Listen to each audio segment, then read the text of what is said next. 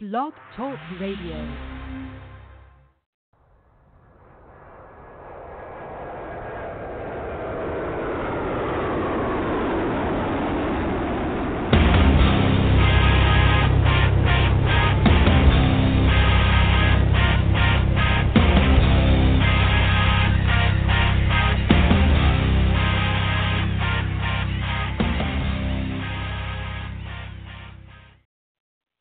Friday, everybody. Welcome to the Michael Cutler Hour. I am your host, Michael Cutler. It is Friday, pardon me, and it is August the 30th, 2019. Uh, we're staring down uh, the barrel of Labor Day weekend, and unfortunately, the folks in Florida are staring down the barrel of a hurricane headed their way. Um, I hope that Florida gets through this uh, storm okay, and um, we need to keep an eye on it and if you're able to, folks, and you find legitimate charities or you know people down there, let's all chip in and do whatever we can to help our fellow Americans in Florida. But again, this is Labor Day weekend, and, and it should be a great time for all of us.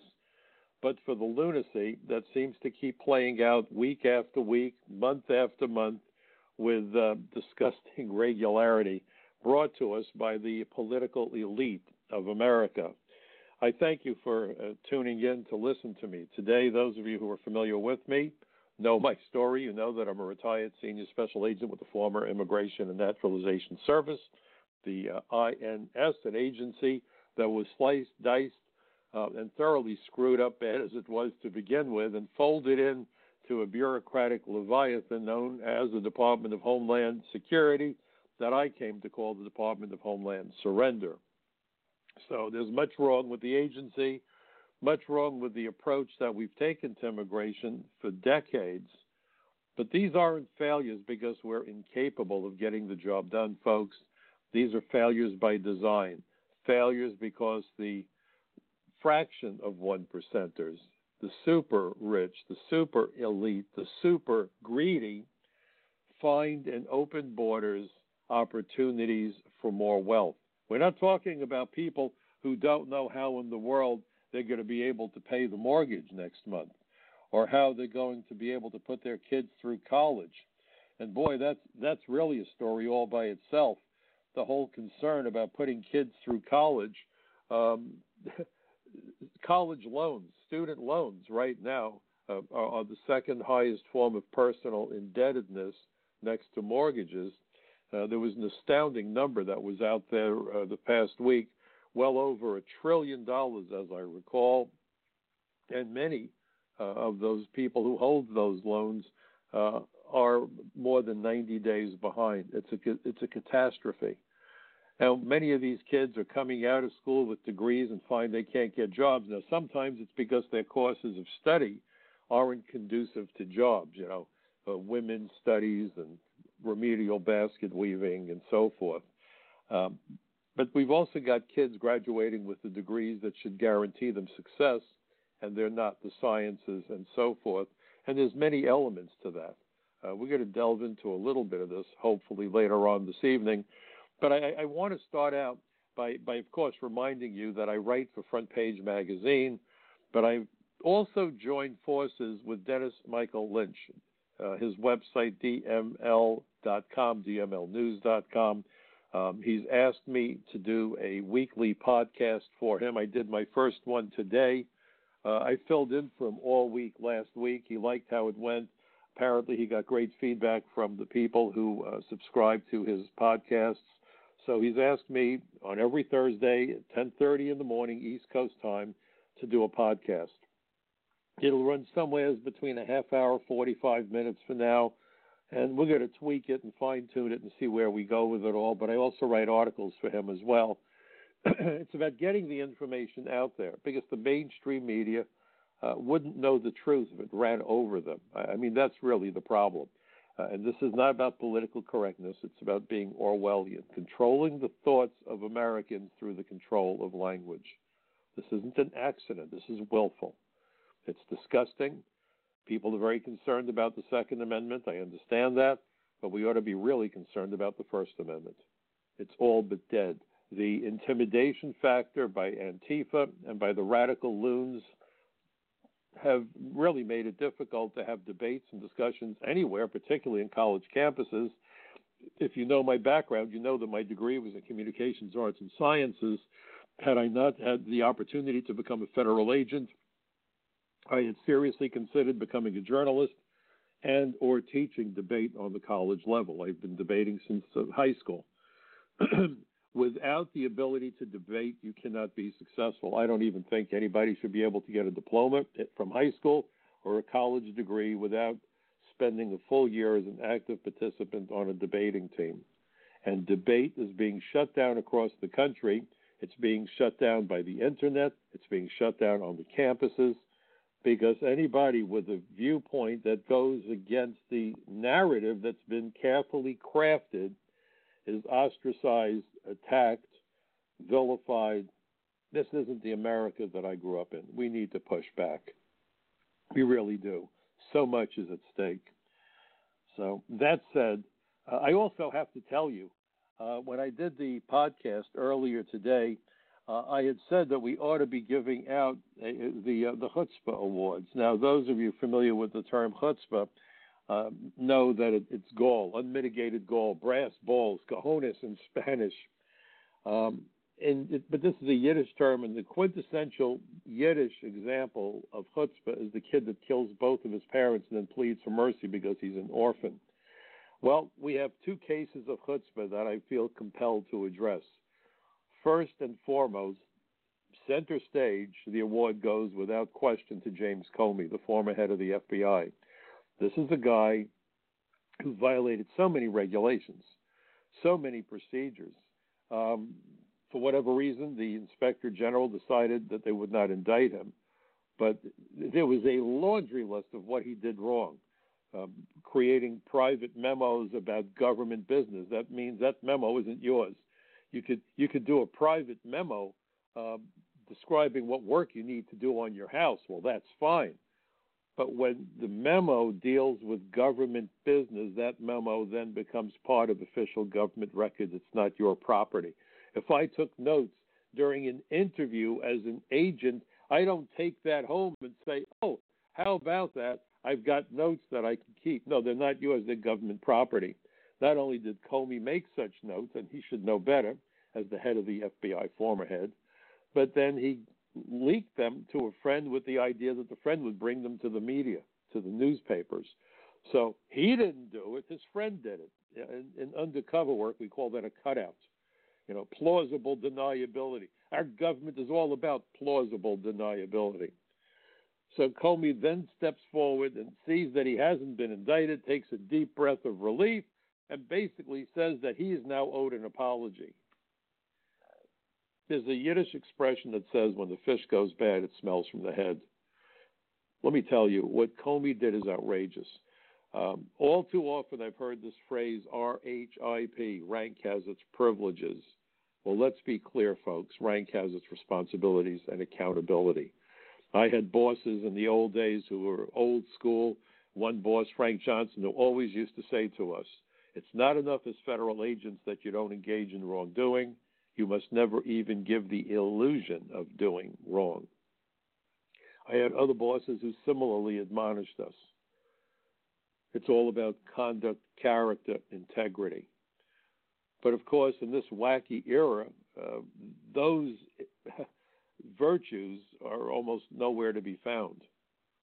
We've become a country that knows the price of everything, the value of nothing, we have politicians who lose elections and then insist that somehow something terrible was done to them because they should have won. This takes sore losing to a level that I didn't think was possible. And of course, if Hillary is listening, you know who we're talking about. I've never before seen anybody run for a significant office, lose the election, and not be magnanimous and step forward and say, I'm conceding to my opponent. I'm sorry that I lost. I obviously was in this to win, but there can only be one winner. There will be more elections, but right now we know what the public decided. We know what the voters wanted, and they didn't want me, so we need to get behind our new mayor, governor, president, senator, whatever. And so it goes. but not today. Today, if you win and your opponent is angry, they will attack you ad nauseum. They will go after the process itself. You know, if you sit on a jury, and in New York years ago, I sat on two jury trials, and in both cases, the judge said it's not just the defendant who's on trial, it's the system that is on trial. In an election, it's not just about the candidates, it's about the system. And what Comey did was to start a string of events that led to the costly, divisive, and um, frankly disgusting Russia investigation. There was no collusion. But Nadler and the others, and, and I got to tell you, he's my representative in Congress. but I don't feel particularly well represented, and I'm a lifelong registered Democrat. Get over it. Trump is the president. You don't like what he's doing? Fine, come up with better ideas. And what's the better ideas? Let's do away with immigration law enforcement.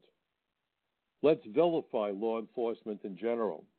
Um, you know, I, am looking at New York City with what happened with the firing of the police officer uh, over the Eric Garner case, where Eric Garner was being arrested by the police. He resisted. The officer, in struggling with him, was accused of using a chokehold. The controversy is whether or not he did. And I have to tell you, as somebody who's made many, many, many, many arrests, this isn't high school or collegiate wrestling. There's no referee with a whistle and a striped shirt deciding whether or not you, you did an illegal hold. When you arrest somebody and that person resists, you are actually in a life or death struggle. You have a weapon, the guy's crazy enough to resist. Your problem now is you've got to find a way to get that guy into custody or that woman into custody. And in the fog of battle, things happen. I'm not going to pretend that I'm going to tell you whether they were right, wrong, or whatever on the Garner case. But I will tell you that the grand jury said no crime was committed and they still fire a police officer. And then they went and took 20 days of vacation time from the female sergeant who showed up at the scene trying to be helpful. And they couldn't find that she did anything wrong, but she was there. And boy, oh boy, we better placate the, the screaming, rioting masses. So she lost 20 days of vacation time and did something, and I and I respect her for it. It was brilliant. She quit. She said, "I'm out of here. Not only am I no longer going to be with the United, with the New York City Police Department, I'm leaving New York City." And I got to tell you, right now, New York City, New York State is losing more residents each and every day than any other location in the United States followed closely by California and Chicago. People aren't stupid. They know they're being taken to the cleaners by the people that were elected to represent their best interests. What's remarkable to me is that Madoff sits in jail. Madoff sought to deprive people their fortunes. The politicians don't care, it would appear, if they take from people something more valuable their lives and the lives of their family members. They are endangering national security. They are endangering public safety. This is not hyperbole on my part. We are coming up on the 18th anniversary of the terrorist attacks of 9 11. And that fact is um, really particularly noteworthy. It dawned on me the other day when I was just sitting here thinking about how to prepare a couple of articles about this 18th anniversary of 9 11. Again, if you're familiar with me, you know that I provided testimony to the 9 11 Commission. They reached out to me. I provided them with a deposition and testimony. I've testified before numerous congressional hearings about national security and immigration. I've arrested terrorists in my career.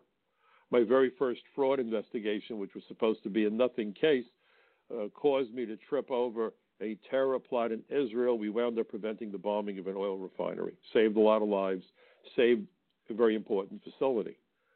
So that's what we're really talking about. And um, I, I, have to tell you, um, the reason that 18 is so significant, if you ask most people that you know, where were you on 9 11, they will tell you exactly where they were, what they were doing. Those memories are burned in our brains if you're old enough, and I am, and someone said, Where were you when you heard that President Kennedy was assassinated? I could tell you I was sitting in English class in my high school. If you ask me where was I when I heard that Challenger blew up, I know exactly where I was. If you ask me where I was when I heard about Columbia disintegrating, the space shuttle as it was re-entering the Earth's atmosphere, I could tell you where I was on that terrible day. I can certainly tell you where I was on 9 11. 9 11 had a profound impact on those of us who lived through it. The fact that it happened almost 18 years ago means that we have citizens coming of age who will be eligible to vote in the next election who weren't born before 9 11. They have no knowledge of 9 11 except that which the media tells them and that which their schools teach them. And I can tell you that in my travels, I've met young people, people in their early 20s, who know much, much, much more about December 7th, 1941, the Japanese attack at Pearl Harbor, than they do about 9 11. And the thing about 9 11 is that the Second World War has been over for many decades. The Second World War ended before I was born. The terror attacks of 9 11 and the attacks that follow have all made it clear that the all clear has not sounded. We're still very much at risk. We're still sitting here under the sword of Damocles of terrorism. And we know from congressional hearings and all sorts of evidence and independent, reliable information that we still continue to face serious threats of terrorism. ISIS is on the resurgence in the Middle East. We know that Hezbollah, a client of Iran, is working day and night throughout Latin America to smuggle people and narcotics into the United States, including sleeper agents. The FBI has arrested sleeper agents in the United States, some of them planning and plotting to carry out attacks. In one case, the guy that was arrested actually received his degree in biomechanical engineering and was gathering up supplies to carry out a terror attack in the United States. Now, sometimes you read about these things and you say, oh, the guy had a high school education. Could he have really carried out the attack? When you're talking about an individual who graduated with a degree in biomechanical engineering, you're certainly talking about somebody who has the intellectual wherewithal to carry out attacks. So the threat is still very present. And if you read through the 9 11 Commission report, I recommend you do. It's free, it's online. I include links to it in my articles. I also include links uh, to a companion report, 9 11 and Terrorist Travel, which was written by the staff assigned to the 9 11 Commission, federal agents, and attorneys. They all made it clear, first and foremost, the terror attacks of 9 11 were made possible entirely because of failures of the immigration system. If the immigration system was effective and actually worked the way it was supposed to, there could have been no terrorist attacks. Um, absolutely uh, mind boggling. So we, have got a very serious problem. Um, and, and, so um, you have to ask yourself how in the world we could wind up in this situation. Just bear with me one, fo- one second here, folks.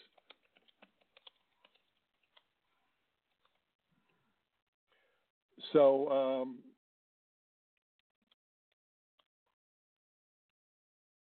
so in any event, with all that said, I would like for you very much to think back to the days after 9 11.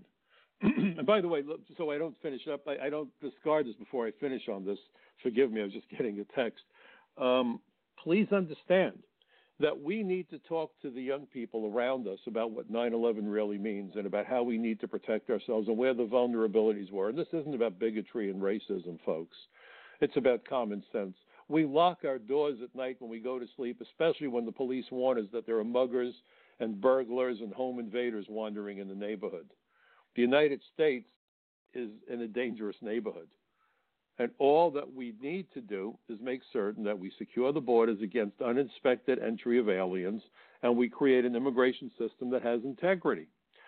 And, and so we need to get people to understand this. Our neighbors, of course, but especially the young people, who don't seem to get it. When you can equate immigration law enforcement with racism and a hatred of, of, of a particular color of skin or whatever, uh, we've got a problem. Our immigration laws are completely, utterly, totally blind about race, religion, or ethnicity. There isn't a word in our laws about that. And what sometimes you will see the open borders crowd, the leftist lunatics will come out and say, well, we used to have Chinese exclusionary laws, and we used to have this, and we used to have that. Yes, and we used to have slavery, and they used to have uh, horses, uh, you know, pulling trams across bridges in the United States. We used to not have uh, airplanes. Uh, we used to. What happened then is irrelevant today. And it's so remarkable because when the president, I wrote about this for Front Page Magazine, when the president said, you know, we have to go back to, to the law, and if someone is a public charge on welfare, getting food stamps, public subsidies, we shouldn't be giving them green cards. There's legal backing.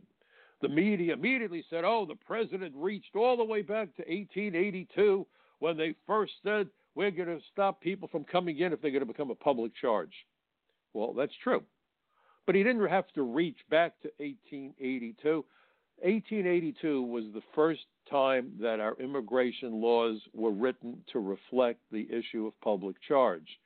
Every rewrite of the immigration laws, including the current law, includes that very same provision.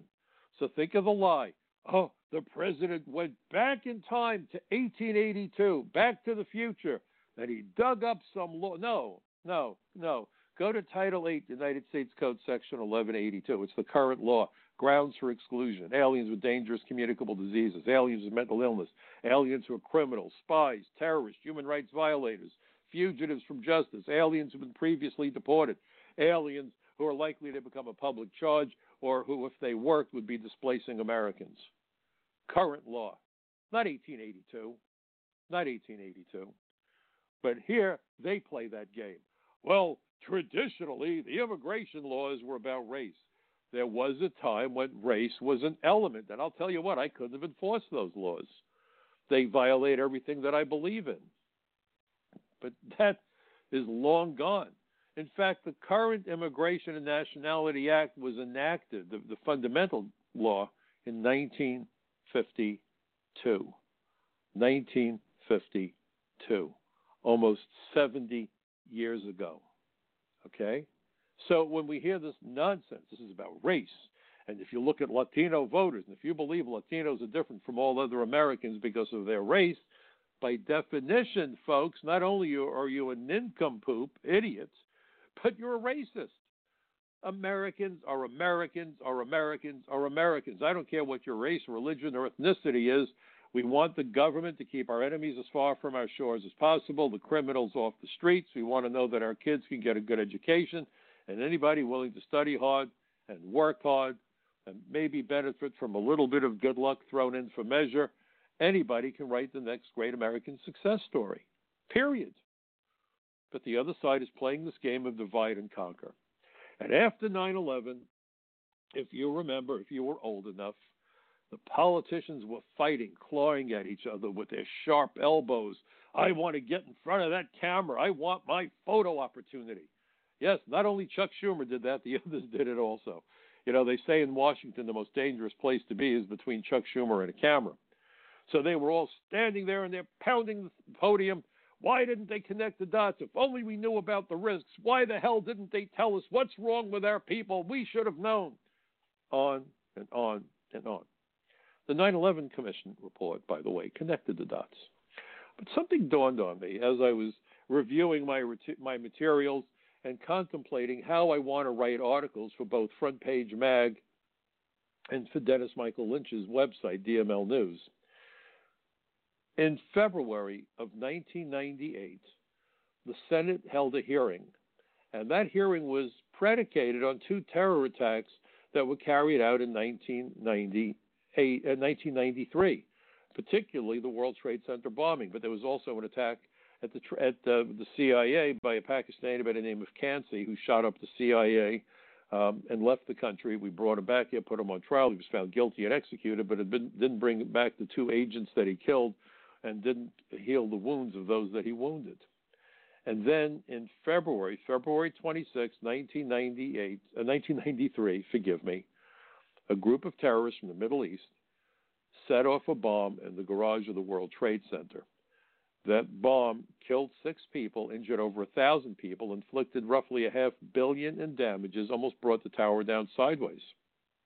Think about that. So the um, the lesson should have been learned. The lesson should have been learned. And so, in fact, I was assigned to the Unified Intelligence Division of DEA, and then I had just been promoted to senior special agent and assigned to the Organized Crime Drug Enforcement Task Force. And about a week or two after the bombing at the Trade Center and the World Trade Center, that iconic pair of towers was darkened. Soot, smoke covered the windows from the inside. It was unbelievable. The Vista Hotel, which was part of the complex, almost collapsed into its own foundation.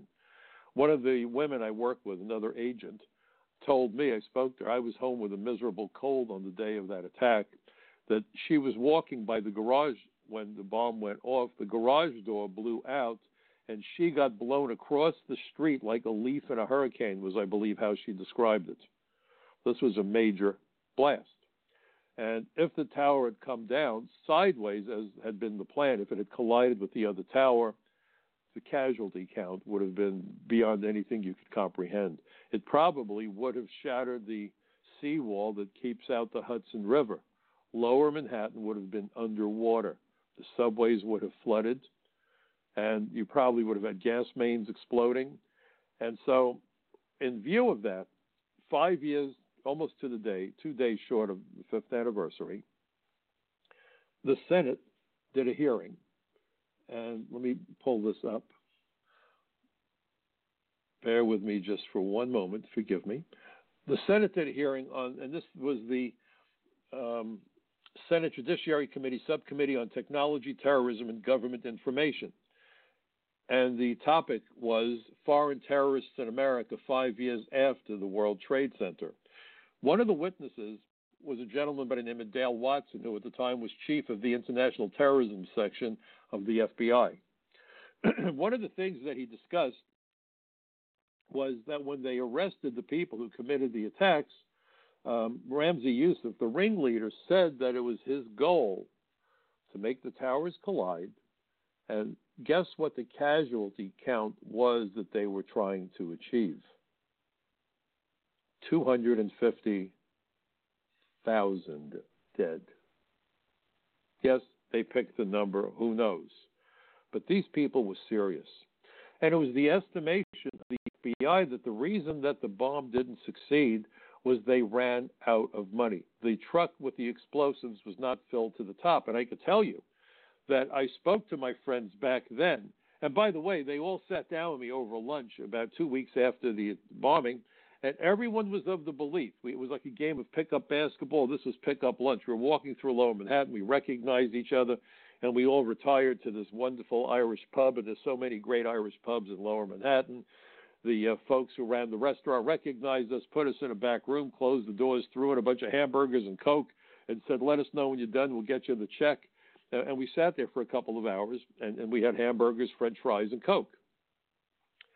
And they all said the same thing. They said, Mike, immigration is now going to be a big player. There's no way that the Clinton administration could ignore the obvious. These attacks, first the bombing, uh, the bombing at the Trade Center, and a month earlier the shooting at the CIA, were carried out by individuals, aliens from the Middle East, who somehow, one way or the other, gamed the immigration system, claiming political asylum, getting visas by fraud, using folk, folks, uh, false identities.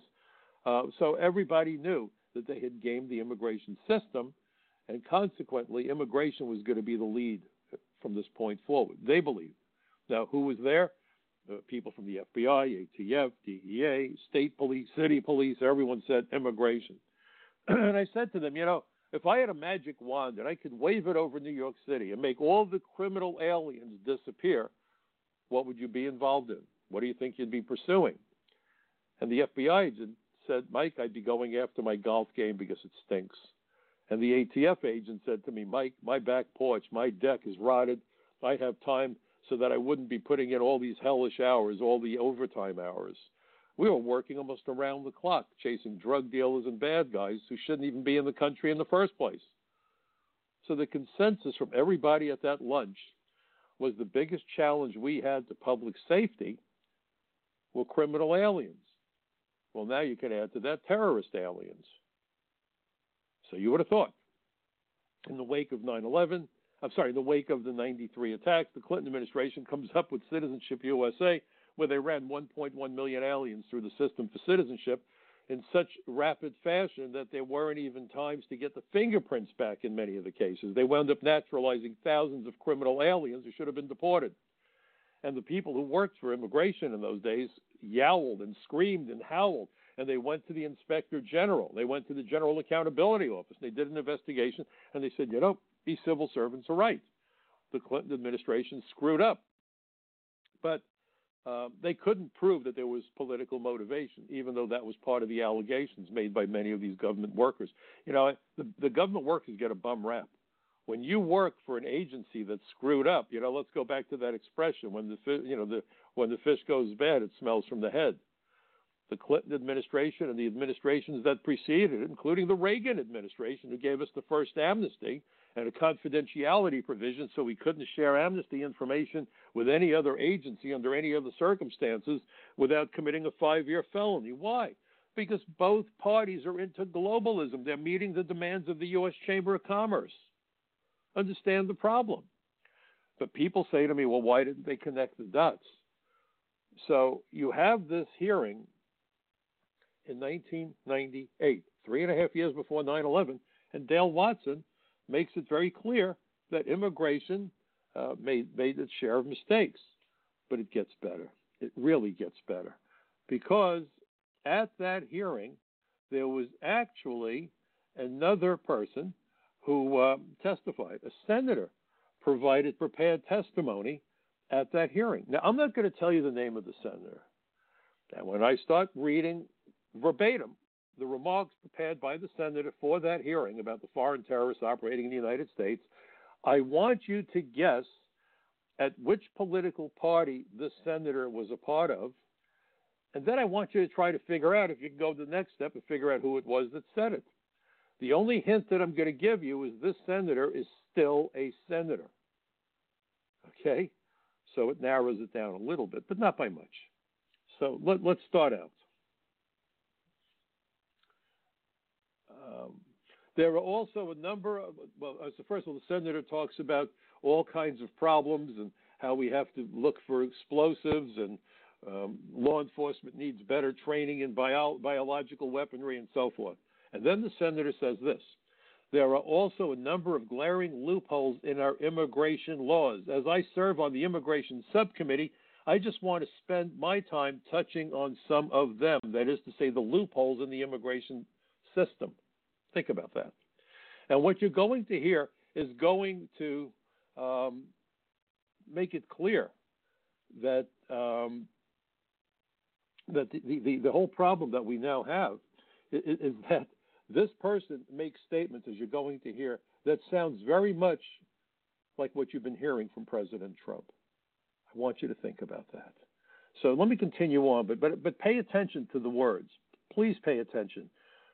So the senator then says, I, I have some reservation regarding the practice of issuing visas to terrorist supporting countries and the INS's inability, that's the Immigration and Naturalization Service's inability to track those who come into the country either using a student visa or using fraudulent documents.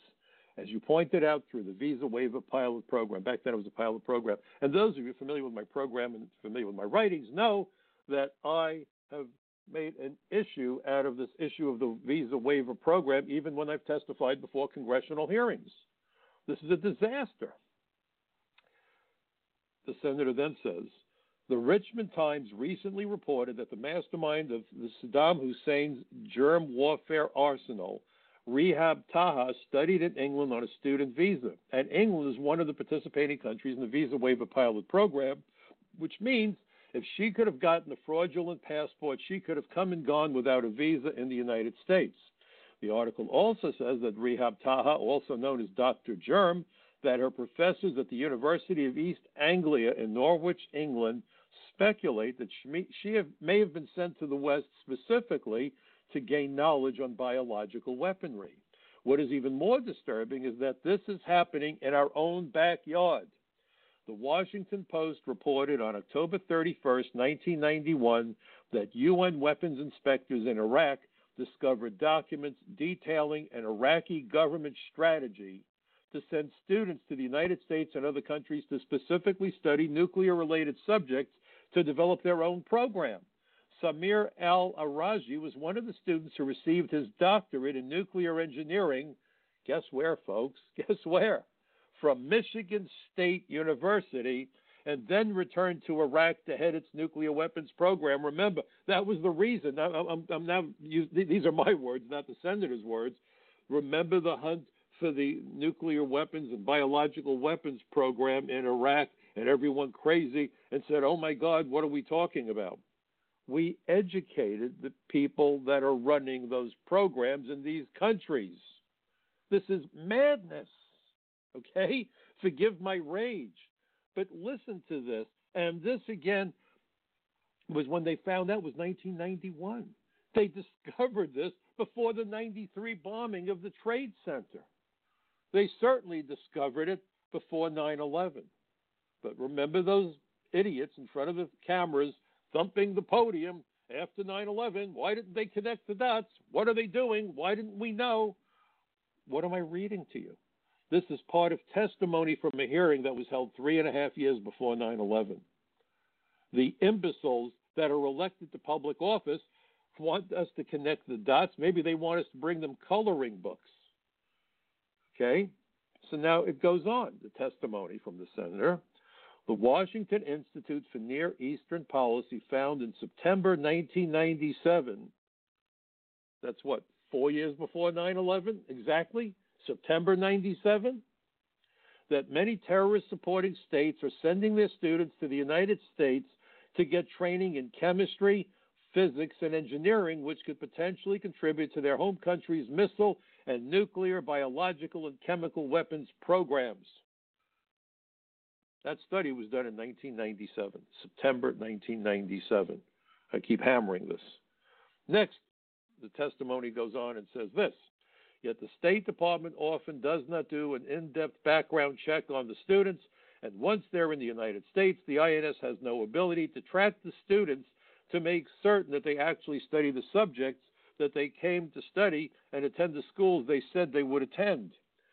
Going on with the testimony, between 1991 and 1996, the State Department has issued about 9,700 student visas to students from terrorist supporting states such as Iran, Iraq, Libya, Sudan, and Syria to attend undergraduate and graduate studies in the United States. Additionally, a survey done by the Institute of International Education indicates that most students from terrorist supporting countries major in the sciences, and the percentages are 71% from Iran, 65% from Iraq, 47% from Libya, 53% from Sudan, and 68% Syria. Think about that. Going on. The IEE survey also estimates that 4.6% of students from Iran and 10.5% of the students from Iraq are funded by their governments to study in the United States. Currently, the State Department does not do any special background checks for students coming from Syria or the Sudan. An intermediate background check is required for Iranian students and a more extensive check for Iraqi students. And then the senator goes on and says the defendants of the World Trade Center bombing are also an example. And I want you to listen very carefully to this paragraph. This is a jolter your eyes are going to pop open. I promise you. Grab onto those armrests of your chairs, folks. The defendants of the World Trade Center bombing, this is the 93 bombing now, okay, are also an example of those coming in through non immigrant or employment based visas or abusing our political asylum process and then committing crimes. Let me read that again. Or abusing our political asylum process and then committing crimes. Political asylum. How much are we hearing about that now? Asylum applicants. We can't hold on to them. Why are we holding on to them? They're asylum applicants. We have a senator here saying that the terrorists from the Trade Center bombing were abusing our political asylum process and committing crimes.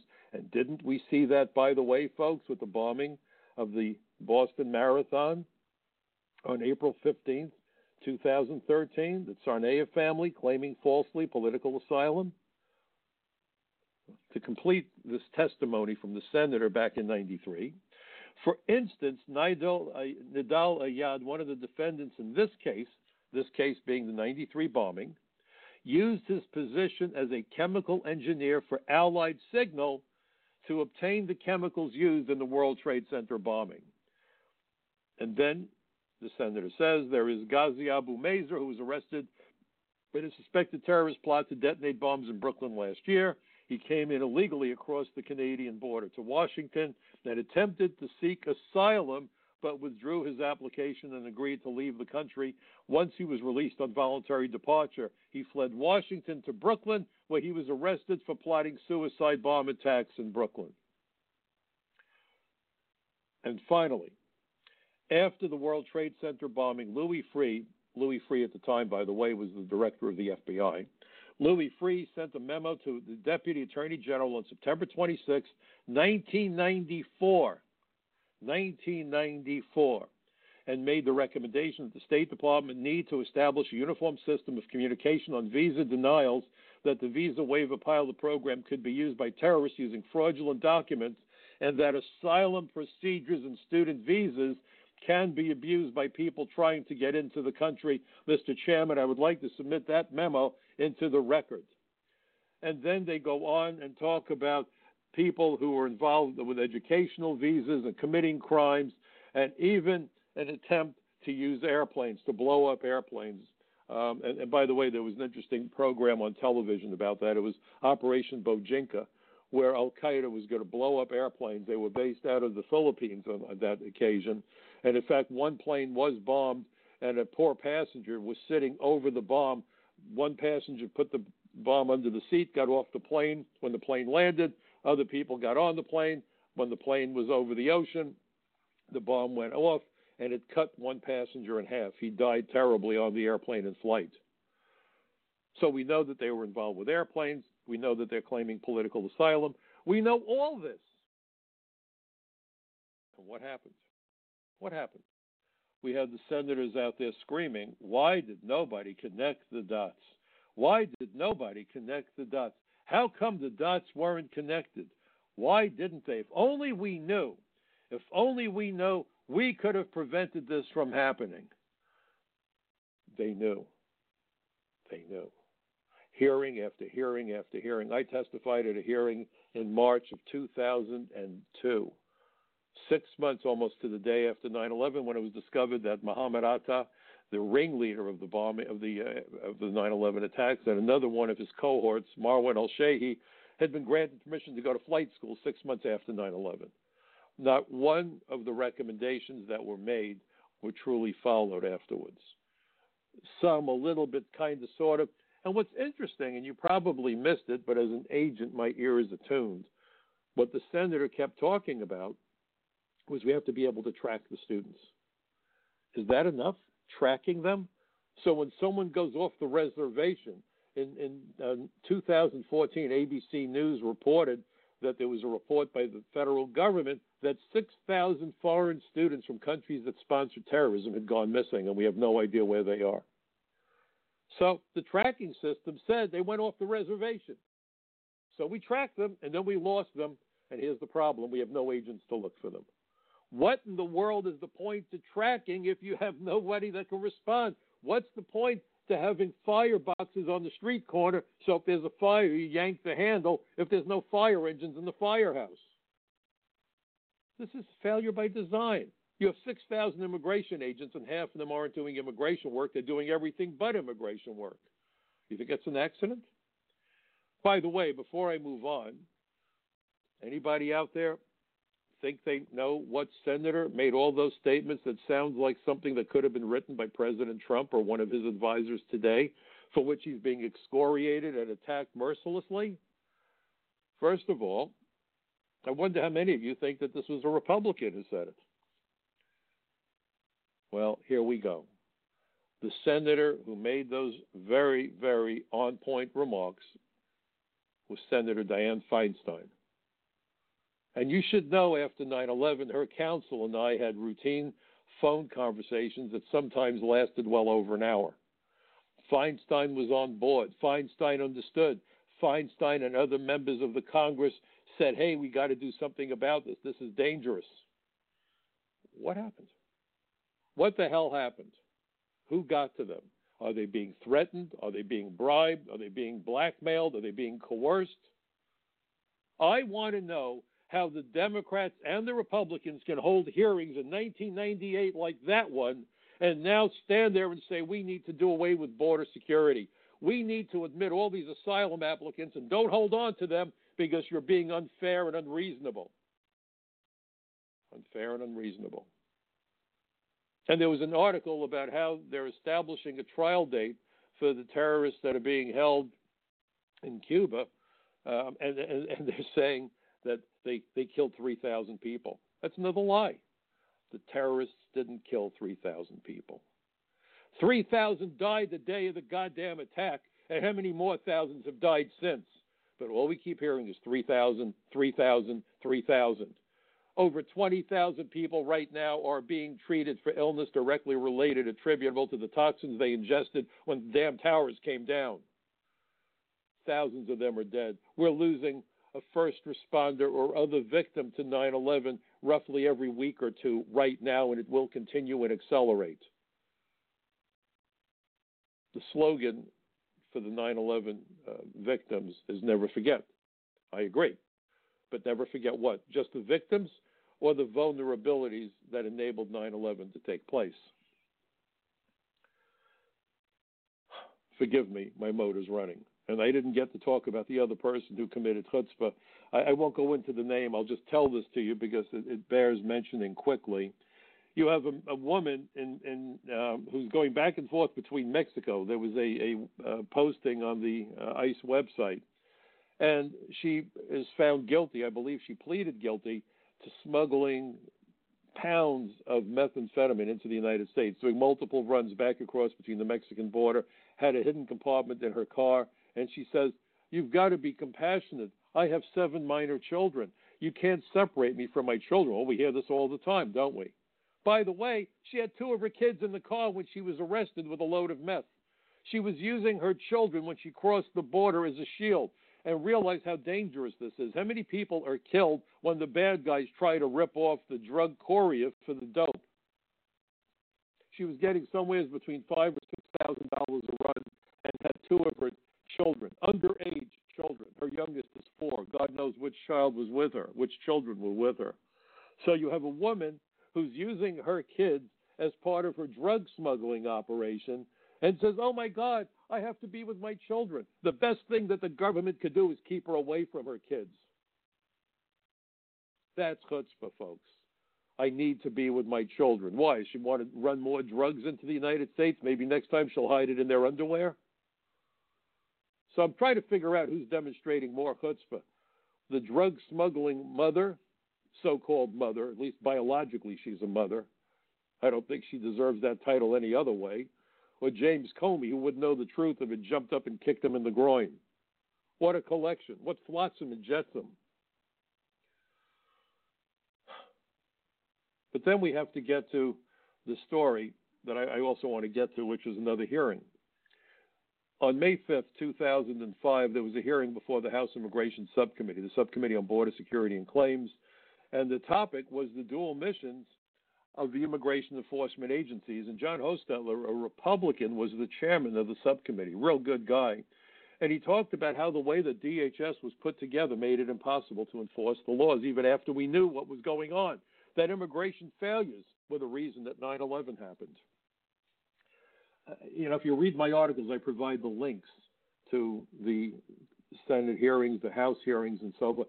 Please check out my articles and forward them. Educate as many people as possible. Elections have consequences.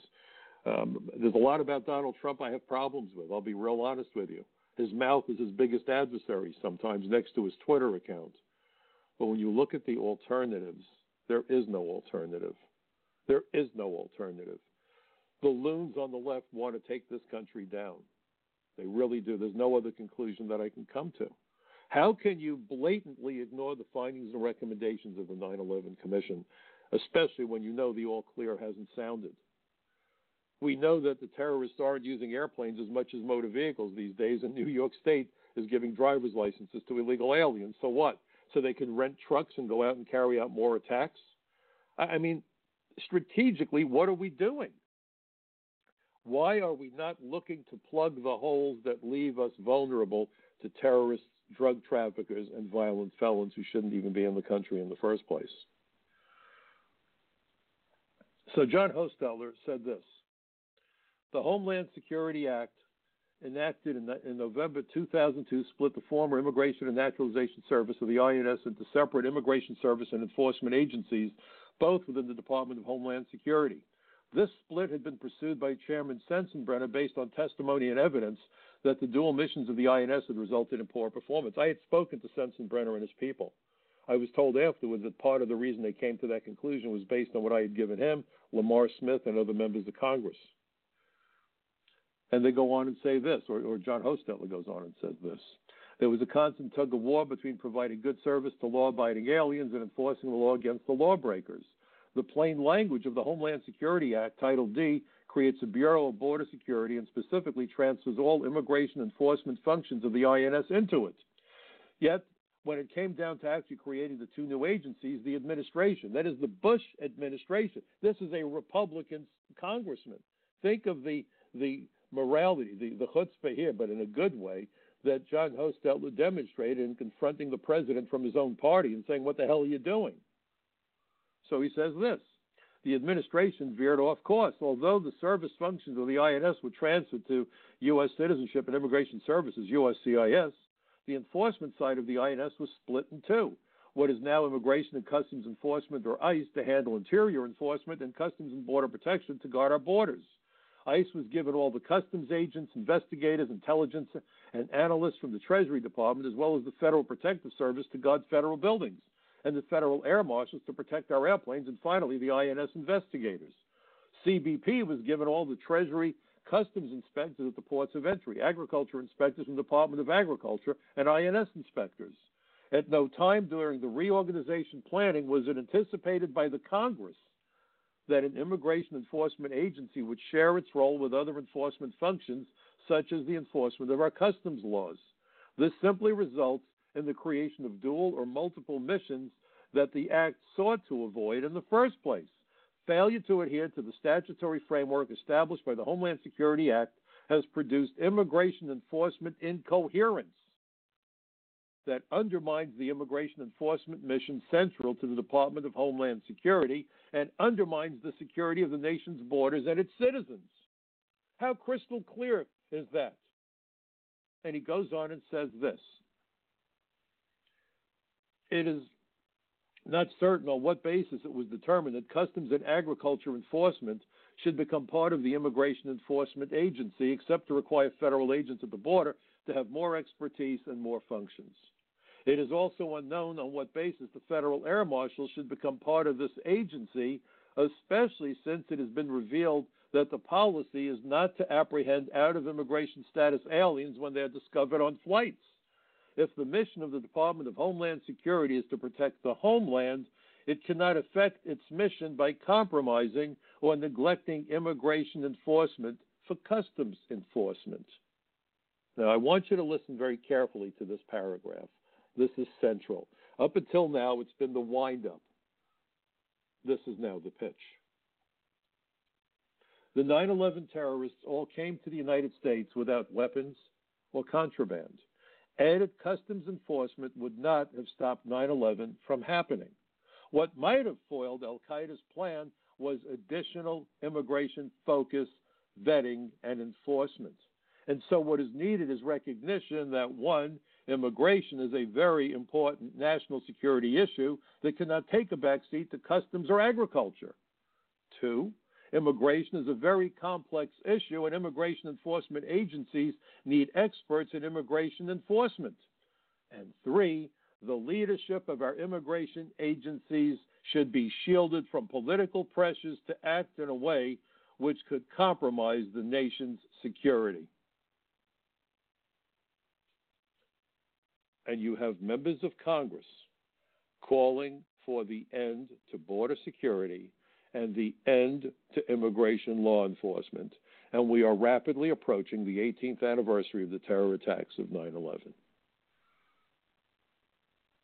I wonder if any so called journalist during the debates that are sure to happen will have the integrity, the decency, and the strong moral compass to ask those clowns who need rubber noses and big shoes how in the world they could be calling for dismantling immigration law enforcement when the all clear has not sounded and it was determined repeatedly by hearing after hearing, report after report, including the 9 11 Commission report, that first, foremost, and central to the attacks of 9 11 were multiple failures of the immigration system.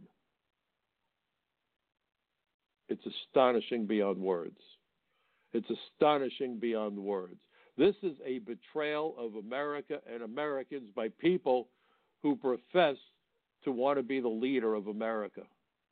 My God, it takes my breath away. This isn't a right or wrong, left or right issue, it's a right or wrong issue. And where have the Republicans been? Why have the Republicans refused to provide the money for the border wall, which we need, especially when you see hearing after hearing? And I've discussed it on this program. I've discussed it when I've been on with Dennis. I've discussed it when I was on Fox News just recently, two weeks ago. You have an utter lack of interior enforcement. You have catch and release and no one to look for them if they don't show up for hearings, so why bother?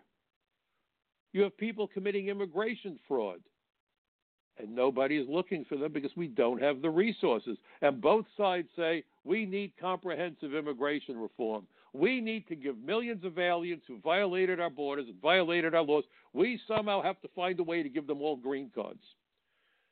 And I could read to you sections from the 9 11 Commission report and the 9 11 Commission staff report on terrorist travel, where they spoke specifically about how immigration fraud was the key method of entry and embedding for the terrorists. Ironically, that was the topic of my very first congressional hearing way back on May 20th, 1997. Four years, four and a half years before 9 11.